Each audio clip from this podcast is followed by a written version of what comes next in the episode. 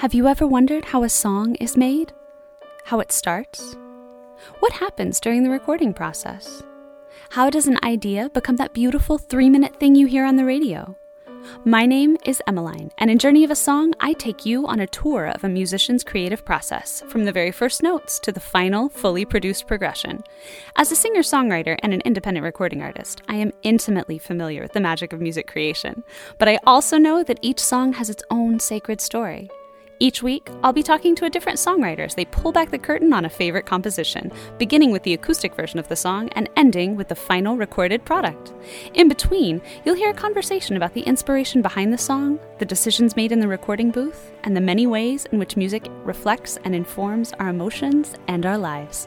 This week, my guest is the raw and contemplative singer songwriter Tusing. A Dallas native, Tusing is here to discuss his brand new single Up My Sleeve from his new album, Driving to the Game.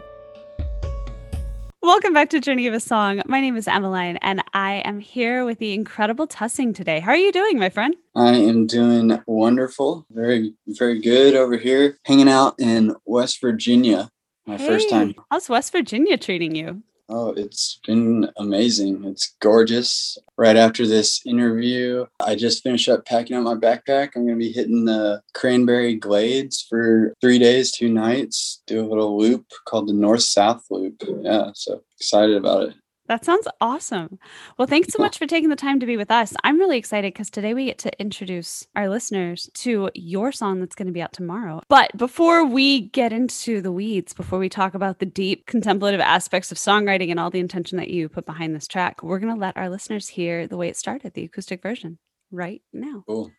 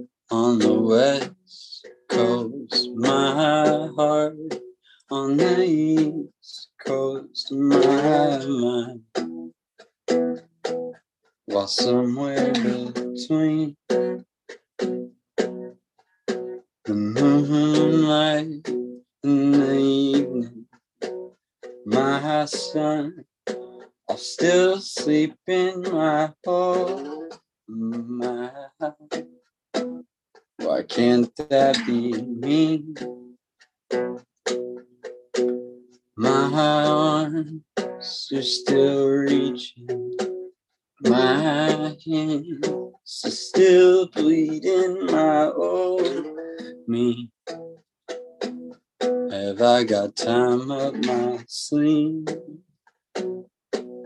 Up my sleeve up my sleeve.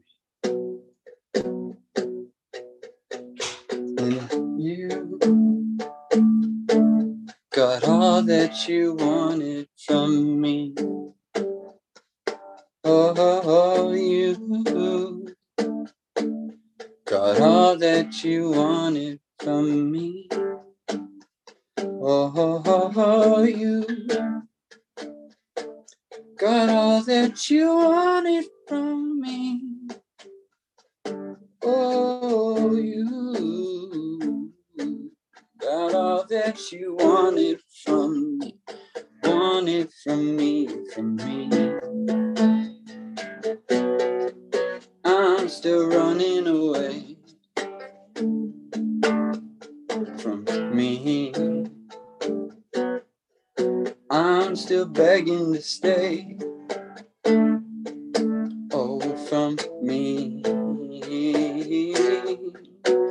Tried so hard to hold on. Oh, to me. Mhm. I often still feel far gone with my body on the west coast, my heart on the east coast, my mind. Somewhere between the moonlight in the evening. My son, I'll still sleep in my need. Have I got time up my sleeve? Up my sleeve. Up my sleeve. Yay! Thank you so much for playing for us. That was beautiful. Yeah, absolutely. Uh, totally enjoy it. You know, live stuff, even in the virtual world, has been few and far between for me uh, this year. So, yeah, getting to perform the tracks uh, feels really good. And um, yeah, getting them out to some new ears. Totally excited about it. Yeah. And live is really special to you because that's how you recorded this record, right? Yes, definitely. Live has always felt like the right place for me to express like even even when I'm playing like maybe I'm showing a friend a song idea or something of the sort. I never quite get it to like that point of expression that I can get it to on either like in stage or in this case live in the studio. And yeah, this whole record, it's a full band record. It's the same band lineup the whole time. It's all four of us on our instruments over the course of three days. It's 10 songs, primarily all recorded on day two because day one was like setting getting set in the studio doing levels. Yes we kind of tracked a couple things but nothing i think all the takes we ended up with putting on the record are all day two. So it's about uh, 12 hours um, and results in almost i think the record is close to like 50 50 plus minutes long. So it's a long record too that's awesome. And for our listeners, that's rare that it happens that fast. Usually people go in and spend a significant amount of time in the studio, start hammering things out. But it sounds like you all went in and were really focused on what came out organically and less on planning how things would go. Is that accurate? Yeah, absolutely. And even some of the stuff that made it on the record was uh, really not planned at all. Like there's a song that starts with just vocals and the pedal steel guitar and he's doing this picking part that I think I heard his name's Burton Lee. Some of Dallas uh, would definitely know him. He sets in for a huge array of big time country bands. He's in studio on a lot of records. But anyway, uh, yeah, he was just picking this progression, the intro progression. I was like, you know what? I'm not going to play. I want you to start.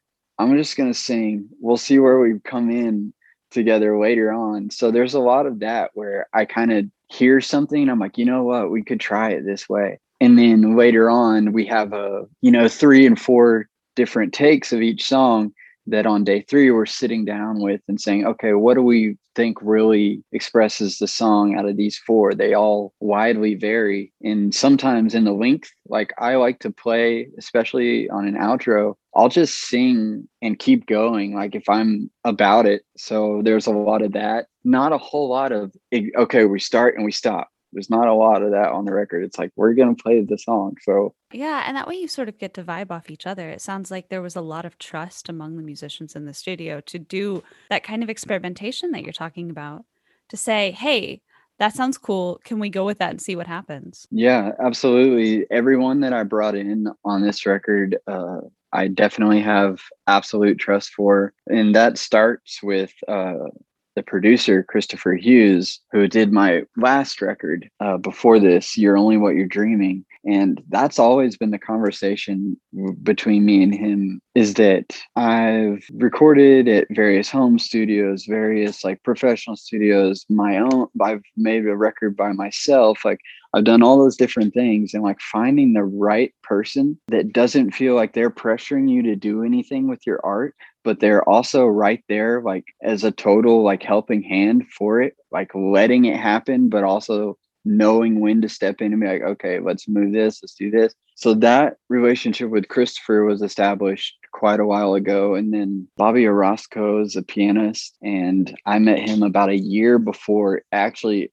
pretty much a year to the date of when we went in studio. And same thing, just a real natural, immediate attraction to what he does as an artist. And kind of the conversation from the beginning with everyone was like, hey, I want you to come in and do your thing. Like, this is my record, yes. But the whole reason I'm asking you to do it is because I trust your ear, I trust your ability, and I want to have as little control over the final outcome as I can while simultaneously somehow still playing director of it all. It was really interesting. But yeah, it's a great collection. Honestly, it's my favorite three days in studio ever were on that record. And I was scared going into it, honestly. Like doing the live thing, only having three days booked and being like, okay, let's do it. Because I don't have any more money to make to do more of this record. So, yeah.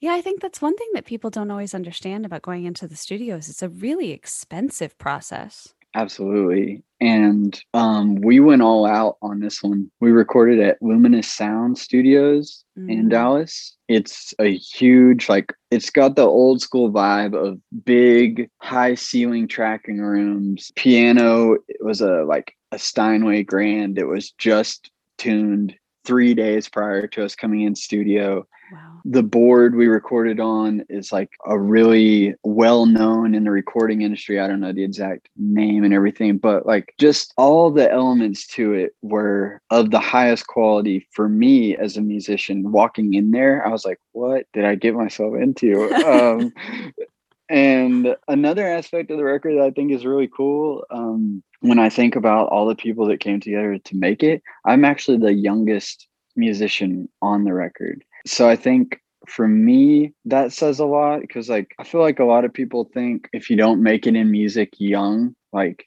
what's the point or something like that. I don't know. I know people that like, oh, you're still writing songs or you're still doing the thing. And I'm like, yeah, duh, because that's how that's my life. Like I'm not going to do something else. Like, what are you talking about? So to be sitting down with like guys in actually I think the majority of people, and you know, maybe this isn't old, but in their 40s, I'm just coming into my 30s. So, like, mm-hmm. sitting down with guys that have been playing their whole lives as well just felt really right to me because I was like, well, that's where I want to be 10 years from now, anyways, is still making music, still making records. So, yeah, I felt really like it's definitely a great collection of musicians to do exactly what we went in there to execute. And that is that, that live, that trust, that vibe yeah, and to preserve that feeling of collaboration that you get during a live show where all of the decisions are made in the moment about mm-hmm. how to get to the next moment. Yeah, I'd say it feels really there are moments in the record that I know that I hear the spontaneity of like the piano and the pedal steel like perfectly match up on these this little line that they both decided to do and I was like we did not do that on any other take. That was perfect. I don't know how that happened or just little there's like some bass notes on the piano itself as well that just fill in this like space so perfectly. And i'm like if we wrote the music i don't think we could have done that. And there's a lot of space on this record. There's no percussion. There's no like electric guitar or distortion that kind of like fills up sonically. Mm-hmm. so there's a lot of breath between notes and there's a lot of like movement that way where yeah you can feel it in the lack of the music if that makes sense. Like yeah. It was about the space between right? Yeah and, and, about letting the audience into that space it seems like. Oh yeah totally. And there's also like i always love on records like you can hear since it is all live uh, there's room sounds you know there's creaks of the chair i'm sitting on that it's impossible to get out of the mix because of the fact that i'm doing vocals and guitar simultaneously. I can hear like shifts on the pedal steel and they're all really subtle. It's nothing that takes away and in fact i think shows like you get to hear what was happening and yeah that's it i've always loved that from a young age before i even really started putting time in the studio like you know that extra little somebody walks up in the room to record their vocals or like sets down the guitar you can hear it or something like that that little like sneak peek of like hey this isn't a perfect thing. This is music. Yeah, it's an expression. I always describe songs as a snapshot of a feeling in a moment. And I think, you know, ideally when we do our jobs as musicians, it is an audio snapshot. And it sounds like you sort of invite the audience into the room. And then they get to fill up that space with themselves, right? They get to insert mm. into those spaces whatever they feel about the song or the memories that it might evoke in them mm-hmm. with the emotions it might bring to the surface. And you give them sort of the space to feel with it and to be part of it. Oh, that uh, I got like a like a little bit of a chill listening to you say that last part of it because that is how I feel about it. I've multi like the last record, it was multi-track. I love it. I think it has some great tones, but I think this record finally represents like we got out of it what I thought we would. Like the my intention going in and selecting the arrangement of the uh, instruments and other things like that like we got out of it the tone i heard in my head in a way like which is like so hard to do like like and i was like nope this is i this is what the record i knew this is what the record was going to sound like right? and so that felt really special too to kind of accomplish that for now three records into my solo career for mm-hmm. what i would say the first time really where i was like oh no that was it so That's awesome. I think that's always a rewarding moment as a musician when what comes out is close to what you heard in your head or what you envisioned for the song. Yeah. I like oh I kind of want to go back to the idea of that snapshot of a moment too, because there's a few songs on the track or a few tracks on the record that happened almost instantaneously, like up my sleeve. I wrote like in an afternoon and I don't think I ever wrote it down. Like I just played it. Well, I had I had the feeling I, I was like, okay, this idea is going somewhere. I recorded a demo on my phone and literally that demo is the same lyrics. I didn't change anything. I I didn't do more with the arrangement. I didn't try and make it something else. I was like, no, I just got I grabbed that emotion I put words and a melody to it and it fully represents how I was feeling and what I was trying to get out. And sometimes the songwriting works for me like that. Again, there's probably two or three songs like that where the lyrics and everything else are exactly the same as the demo version I recorded the day that I was writing it. Yeah, that's a rare thing for it to come out fully formed. Yeah, totally. Uh, that one actually. So the first single, "Wasted," which is already out, uh, is the same thing. I sat down with it, and the very next day, I was showing it to uh, my buddy Corey, and he got really psyched on it. And I was like, "Okay, so maybe I already finished it." Like he was like, "No, it's great." And I was like, "Okay, I'm not gonna, I'm not gonna question it. Like it's done." And I think that comes from a long, like I couldn't always do that with lyrics, or I couldn't always like really express myself very immediately. I think it took it's like a long practice of allowing spontaneity in a in a weird way, like in sort of that same way that one might practice Zen or practice something that is supposed to be like controlled accident. The idea of like all this time that I've focused into expressing myself in life outside of music and expressing myself in my words allow them that when inspiration does come i'm no longer calculating it. I'm not like doing i'm not doing a thing. I'm letting i'm allowing a thing to happen. Yeah i love that you talk about that as something that is intentional like something we have to work at doing. We had kat mcgee on the show who is fresh off the stage at the bw stevenson songwriters competition and what she said is that she looks at it as preparing herself as a vessel, like yeah, allowing yourself to totally be the agree. conduit. Yeah. And I, so I love that you talk about that process as an intentional process because I think sometimes there's this misconception that you're either born with it or you're not, right? Sure. And I do agree that is a misconception. I think, yeah, I do think there was always something in me that was wanting to create I don't think that always I don't think I always knew it was going to be music, but once music started to speak to me and started to shape my relationships and started to kind of guide my interests, that's when I started to really sink into the idea of practicing the art of creating a space within myself that is um, you know that uh, doesn't hinder the creative process or doesn't judge it so much. Because i think when i was young writing songs i would be like why is my song not as good as this guys? Are like why do i want to do something different than what i'm putting out? And now i don't really think about my creative expression in relation to other people's abilities. I think about how it feels to me internally. And so like if i feel connected and like directly involved with the process it doesn't matter if the song is a two and a half minute three chord simple thing or this eight minute huge piece they're all the same. They're representations of m- my truest self as much as i can muster that to be a thing like yeah you stop thinking about something as good or bad and start asking different questions like is it true? Is it honest? Does it feel like it's vibrating on the right wavelength? Mm-hmm. and those are questions about the artist's expression and not the art as being of quality or worthy in some way. Yeah, I love Yeah. that you talk about the lack of judgment. I think we get into so much trouble as songwriters when we so I teach English in my daily life, right? And one of the things that we talk about is how you can't wear your writer hat and your editor hat at the same time.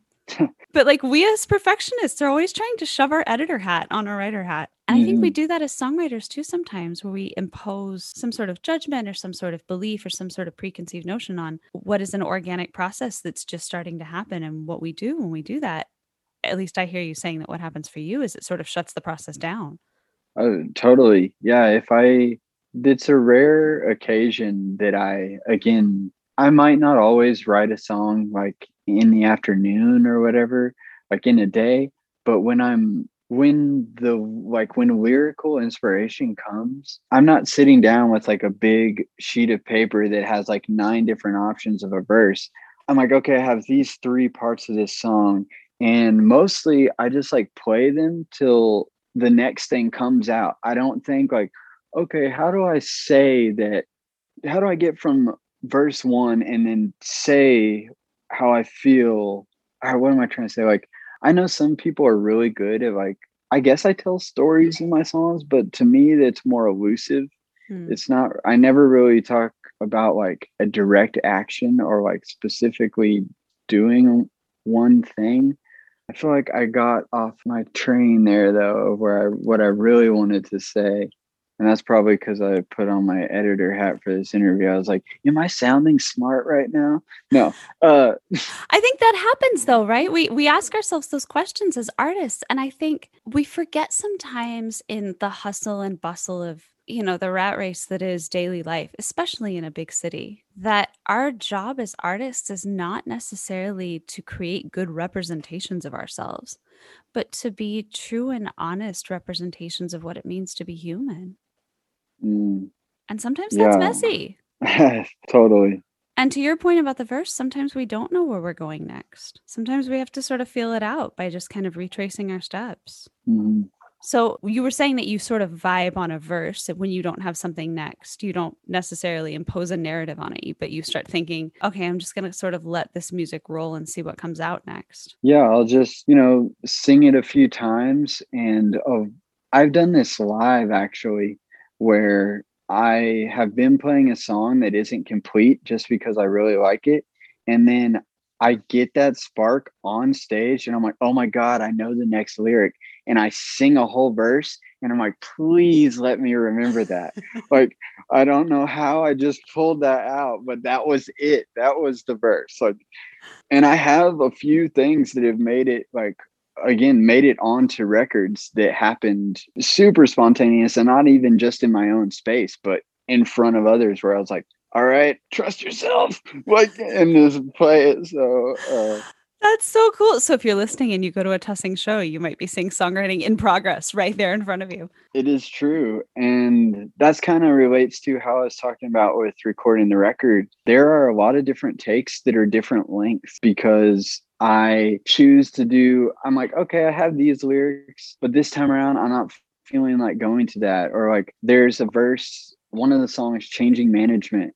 I decided to cut a verse in studio, but I still play it live almost every time I play it. So it's kind of like a hidden part of that song. Unless you really know the piece, you wouldn't know it's it's new or that it's not usually there. So yeah, I try and keep that spontaneity alive in myself all the time. Uh, again, I'll play songs. I'll be like rehearsing for a show and I'll have a song idea. And then I'm like, should I play this tonight? Like, and it's like, why would anyone do that? Most people are like, no, I would not touch a new song. Like, and I'm like, no, I feel connected to it today. So I'm going to do it. I'm going to put it out there and see what, um, see what actually sparked in me the first time, if it's still there when I present it. Yeah, I love that you highlight that. You and I were talking a bit offline about how there's no wrong way to songwrite. And I think that's such an important message to get across, especially to young artists who are dipping their toes into the water for the first time and asking that awful question Is it right? Did I do it right? Mm-hmm. Because yeah, some people like John Lennon was famous for being like, no, I play a song a hundred times before I play it in front of a crowd. But you know, Alicia Keys talks about her spontaneity. She talks about going out there and like, oh, tonight maybe you know, if I ain't got you has like seventeen verses. Maybe tonight it has four. and I think that's that's really beautiful then because what the audience is seeing is not only a representation of what it means to be human for them, but what it means to be human for you. What artistry looks like for you. Mm-hmm and then when they when they grab onto your music when they find something in your art that they like they're expressing their affection for and their appreciation of something that really truly is you and not you trying to be someone else mm. or you trying yeah. to be the right version of yourself yeah yeah yeah i love that that's really i think about it sometimes so you know i was in a band in high school I was in a band immediately after that. I've been in various other projects that feel and sound different from what I'm doing now.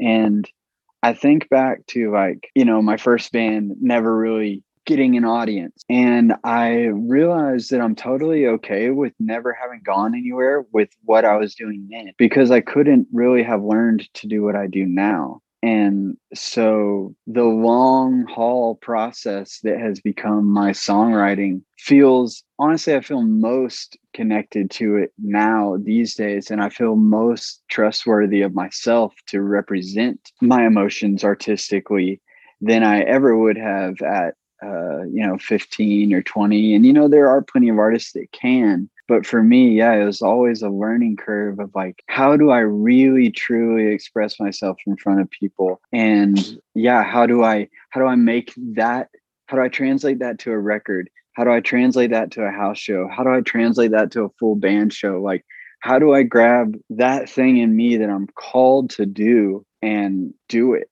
Like without yeah without the winds of perfection without the winds of like oh is this going to impress people without the winds of like any yeah any of that judgment? And you know some of my favorite artists i feel like why i connect so well with what they do is a lot of that because like through the years i've seen them try different things on records. I've seen them perform different versions of songs. I've seen like so yeah that whole idea that you're never for me you're never you never finish or what am i trying to say? The journey never stops of like learning how to write. There there is stuff too now that i feel a little less judgmental of my art i'll pull i'll like look up a song from like 10 years ago that i'm like oh i hated that song when i made it and now i have a lot more of objective thought to him like well that was actually pretty good. Like i remember where i was emotionally and i'm like you know maybe this wasn't going to blow anyone's mind but it is a like a true representation of what you're going through. Like yeah, go back and give myself some credit you know i guess. Absolutely and you can always retool right? To your point like bometheus was on the show at the very beginning and one of the things we talked about is how a song is never done it's due but the nice thing about a live show, to your point, is we can continue to reimagine those songs as artists. For sure.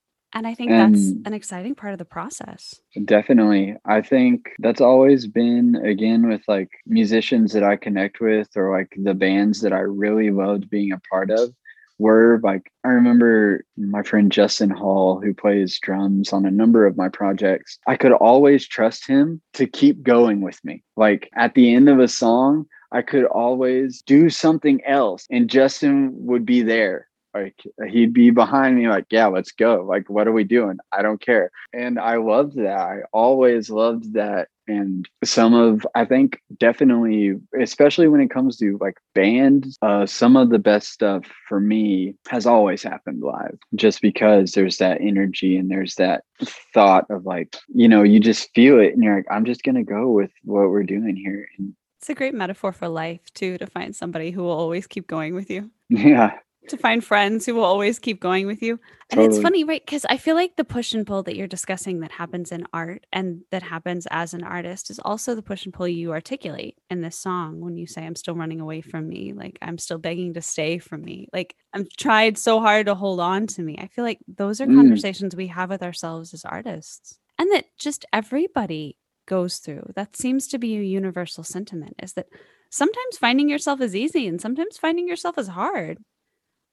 Totally. And it's never done. Yeah, I totally agree. And I love that you kind of grabbed onto those lyrics to represent it because this song plays a little w- bit with like, in some ways, I think one could translate it to be a love song, but I don't think that segment is about like you know it starts like in you you got all that you wanted from me. Like that's a very typical thought of like a lover or like a relationship is like okay you gotta but it's yeah it's really like a conversation with myself i was like okay did we go for it? Okay we didn't. Okay what is it that you still want? So i think it plays with it's it is both like a love song because some of the lyrics like my body on the west coast my heart on the east coast is actually about me living on the west coast while a previous partner had moved out east. So it starts with that, but it is more of like an internal conversation of like, okay, where do we go from here? And yeah, I love that. That's so interesting. I, I think it's so funny how when we're writing a song, what we're essentially doing is opening up to a line to our subconscious, right? We're allowing the part of ourself that you know, cries or whines or moans or sighs or gets gets emotional at inconvenient times to speak. and sometimes the song will begin as one thing and then we realize that the person we think we're talking to isn't really who we're talking to. Mm, yeah, totally. And it seems like that's sort of what you're talking about here is that like it started one way. It totally did. And it's, I'm having a kind of a new thought about it as well. It was started in a way like I at the time sort of wanted to repair that relationship. And then like later on, I realized it's actually not what I wanted at all. So I was like fighting it the whole time, like thinking I should be able to be there for this person or thinking I should force myself into like some version of how I saw things playing out. And so it's like, yeah, uh, I can't remember exactly what you said just before I started saying that, but oh yeah, you said as it starts as a conversation to who we think we're talking to and then when i realize it's actually yeah something else and i totally agree with that. I think i sat down with the intent of like even as i picture it now i can remember sitting on the porch of the house i lived in in uh, california and like being still kind of broken up about the relationship ending and being like oh you know write a love song or like whatever and like i don't think that's what i did with that song I love that you say that. I it's funny, right? Because I feel like sometimes our songs reveal to us what we were actually thinking. Mm-hmm. And it sounds like you sort of had that experience where you go back and you're like, oh, oh no, I said what I was thinking before. I was just trying to fight it. Mm-hmm. Yeah, I it's really a beautiful gift, I think, to be able to go back to things you've written and allow them to teach you something. Ooh, absolutely. It's kind of it goes back to what you were talking about earlier, like creating a vessel for inspiration. It's like as much as as an artist, you're writing these songs for other people to hear and for them to create their own experience. It can also, yeah, create a whole experience for you and where you do have those realizations and you do have like it takes you on your own emotional trip and you're like oh i wasn't just writing something to entertain someone. I was like dealing with something. And like yeah the biggest lesson here is for me whoa weird like yeah, you're like welcome everybody else to my personal therapy session. Yeah that's cool. Yeah, I I think that that's the beauty sometimes of songs, especially for those of us who play live a lot. And for you who changes a song live, you get to grow with the song and the song grows with you. And you change each other as you go along. Totally. I was just going to say I love that you end with have I got time up my sleeve because right, it could be an exclamation, but it could also be a question. And I like the ambiguity of the phrasing in that just as a listener because I think it addresses, you know, a question that we all ask ourselves is, you know, do we have time? Can we grow? Mm, yeah, then and that's a weird pressure. It's kind of a weird thought to to do with growth as well is um thinking that there is an endpoint. So being like, oh, do I have enough time to grow and be the person I'm supposed to be or to feel the way I'm supposed to feel? And like you can actually that kind of stagnates as well. Kind of in the same way that you could stagnate a song, being like, oh, am I saying, am I doing the right thing? Is this good enough for other people to hear? And it's like you freeze the process with once you look at the process, it's no longer moving. Like you take, yeah, like you're saying, like with the writing and the editing, like once you're step too far back from it, you can't be there. But you kind of have to toy with both enough to know when you feel good about something. Absolutely. Absolutely. I think it's it's insane to look back and realize how many constraints we sometimes put on ourselves. Mm. And I, you know, I think like I said, I love the double meaning of that line because I think it it reminds us that we could have all the time, right? Mm. Like who's imposing the time limit? It's not like there's somebody Totally. standing behind us with a stopwatch going, "Have you grown yet? Have you grown yet? Are you are you who you're supposed to be yet?" For those who for those of you who aren't watching, Tusing had air quotes around supposed to be, which is Ah, so yes, important because it is. It's just a thing we impose on ourselves. And yeah, I love that you highlight that. As you were saying that last bit as well, it kind of sparked in me the so we haven't talked about the title of the record. The title of the record that Up My Sleeve is on is Driving to the Game. And for me, that is the exact process of never arriving to an endpoint. So this that song itself, Driving to the Game, is like, and and when I'm awake, you can bet I'm cheering for you. And when I'm asleep while I'm driving to, or I've got it backwards, funny enough, trying to quote your own work. I was like, should I sing it? That would make it easier to just not speak it. No, it's so, Sing it. It's not a copyright violation. You wrote it. That's true. When I'm asleep, you can bet I'm cheering for you. And when I'm away, well, I'm driving to the game. So it's like, that subconscious space of being like for me i do actually do like a lot of internal processing it seems like when i'm asleep sometimes maybe too much i wake up and i was like why was that so intense um but so yeah the driving to the game is about yeah the constant process and being okay with that process like that being what you're doing rather than getting to the the, the game the event the the moment it's like no take the drive and watch the Mhm. drive and feel the thing and like be okay with never getting anywhere if that's what's going to happen Be or present. not like, Yeah. yeah That's that's so neat. So it's about the drive to the game and not the game itself. yeah We spend so much time as humans fighting the inevitable as though we have any control over it.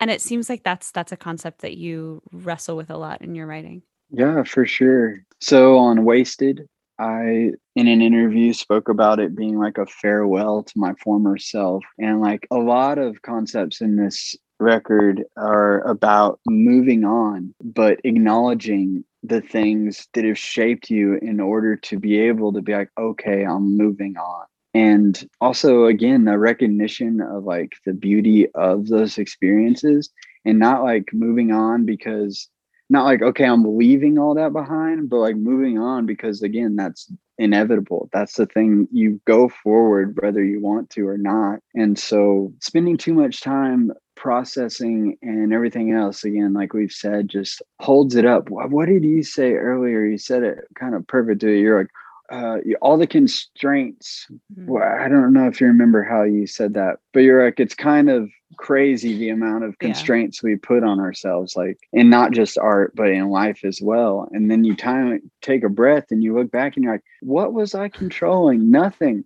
I didn't have a handle on it anyways. All I did was mentally exhaust myself to pretend that I was going to make a decision that was good for me. Like, Yeah, exactly.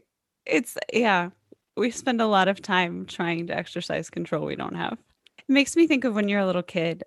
I, I don't know if you ever had this experience. When I was little, the Disney store sold something called fairy dust. And naturally, we all bought it, right? Because that was when Peter Pan had come out and you sprinkled fairy dust and people could fly. So my friends and I, like morons, took turns as tiny humans sprinkling each other with fairy dust and trying to jump off the edge of the bed and fly. Spoiler alert for those of you who are listening, it did not work.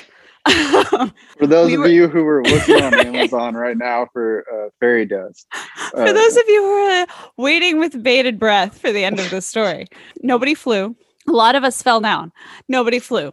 But what was funny was we were convinced that we were doing something wrong and that if we just like shifted our positioning a little bit or if we flapped our arms a little bit harder or we would watch the scene in Peter Pan where they fly and we would be like they basically levitate. Like how do we do that? yeah, Maybe we need more fairy I had glitter in my hair for like weeks. Yeah. But I feel like that's a metaphor for how we are as people. Like we're convinced that if we exert some sort of control over something, we can change the outcome.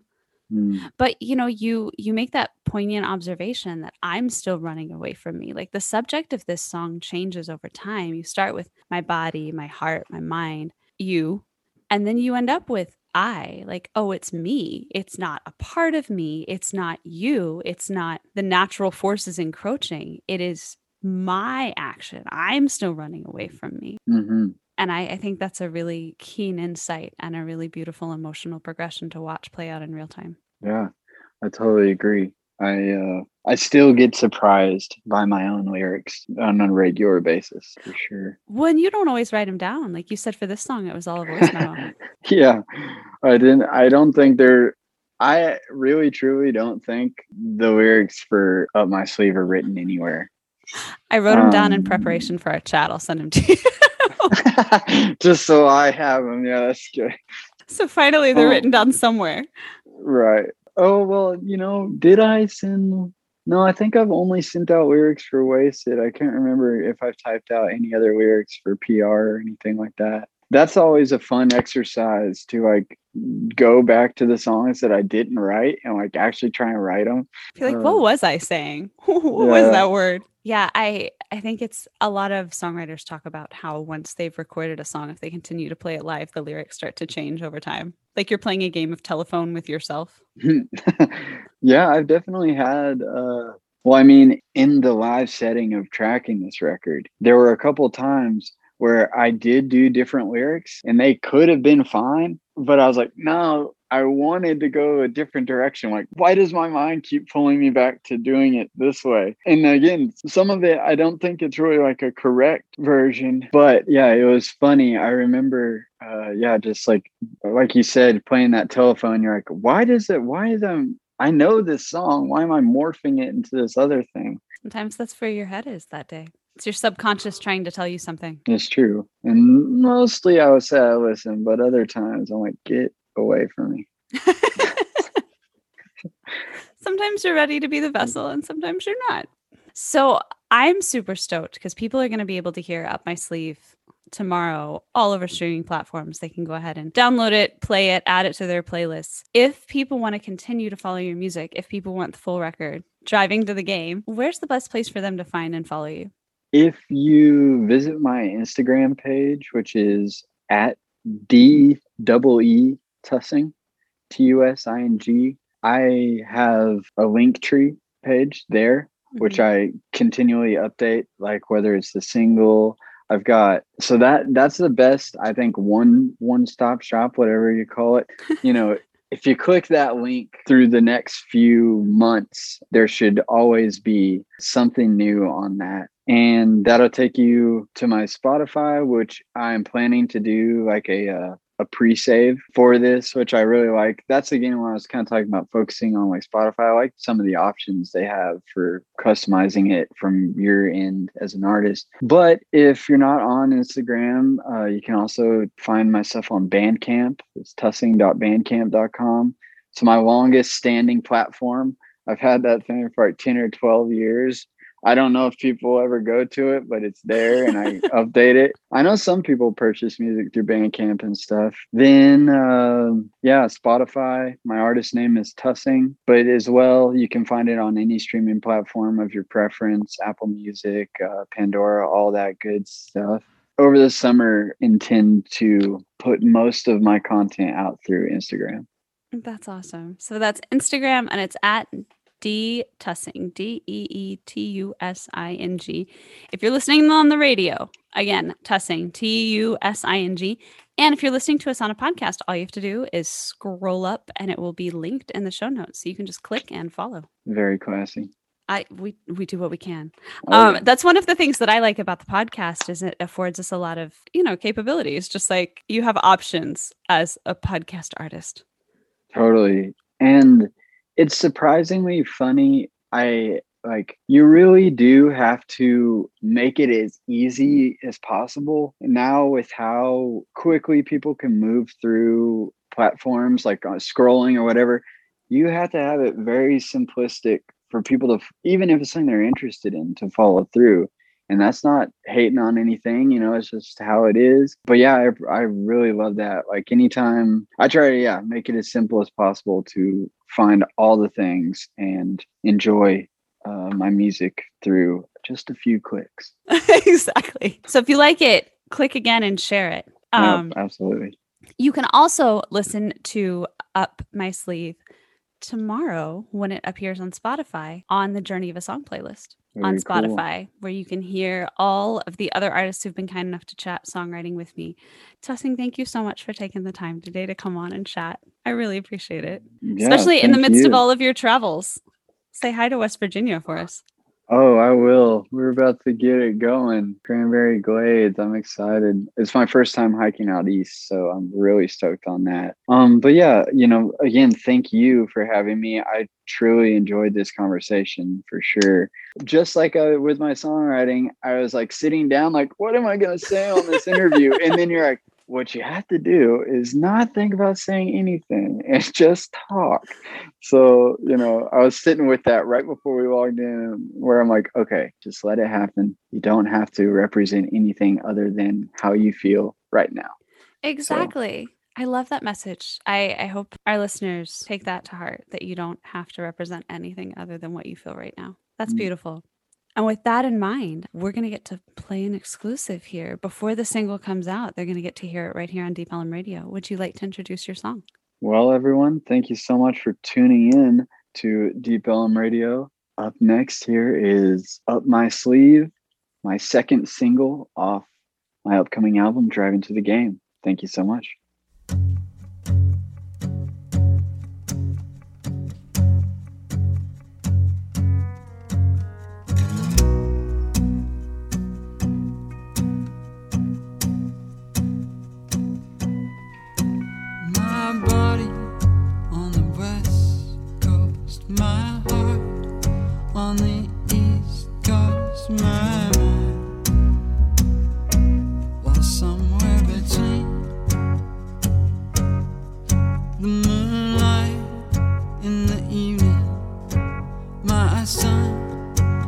Still sleeping, my oh my. Why can't that be me?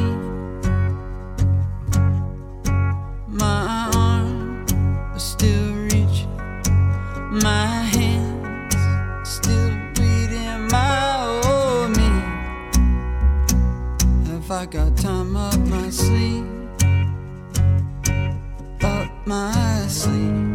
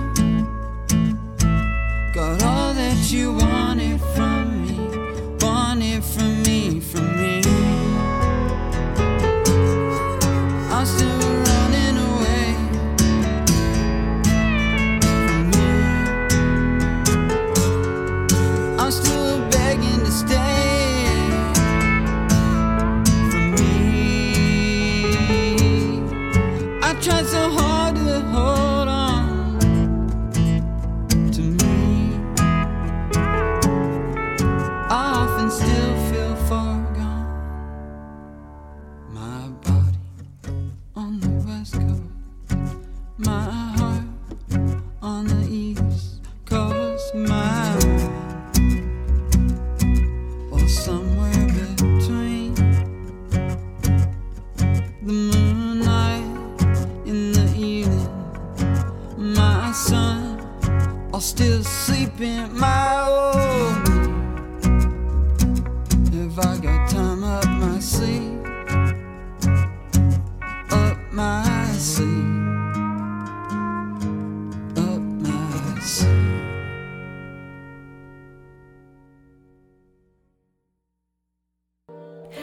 much for joining me for this week's episode of Journey of a Song featuring Up My Sleeve by Tusing.